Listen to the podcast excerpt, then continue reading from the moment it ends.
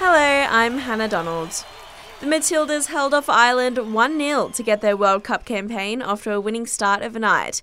In front of a record crowd close to 76,000, the Aussies overcame the loss of Sam Kerr before kick-off with her replacement Steph Catley converting a penalty. Coach Tony Gustavsson says they were forced to fight all the way.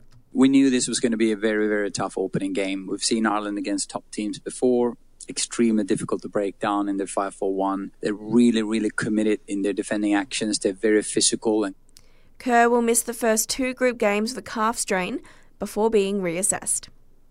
Overseas, England's piled on the runs in the fourth Ashes Test at Old Trafford. After bowling the Aussies out for 317, the hosts reached 4 for 384 at stumps. Zak Crawley starred with the bat, smashing 189.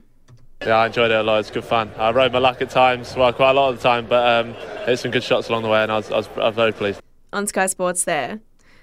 West Tigers coach Tim Sheens admits they let a big opportunity slip in last night's 18 14 loss to St George. The Tigers led at half time and had some late chances they couldn't convert. Sheens is expecting some of their key playmakers back in the coming weeks.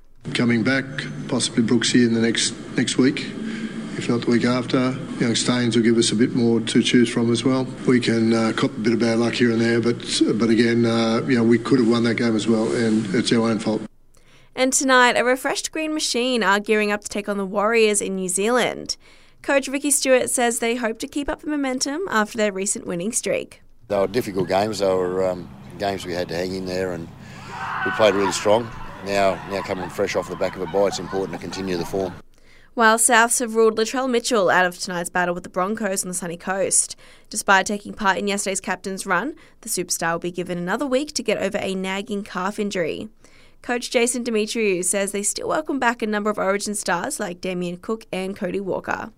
Actually, more stressful because you have to decide who's playing and who's not playing. There's more options, but um, yeah, good headache to have.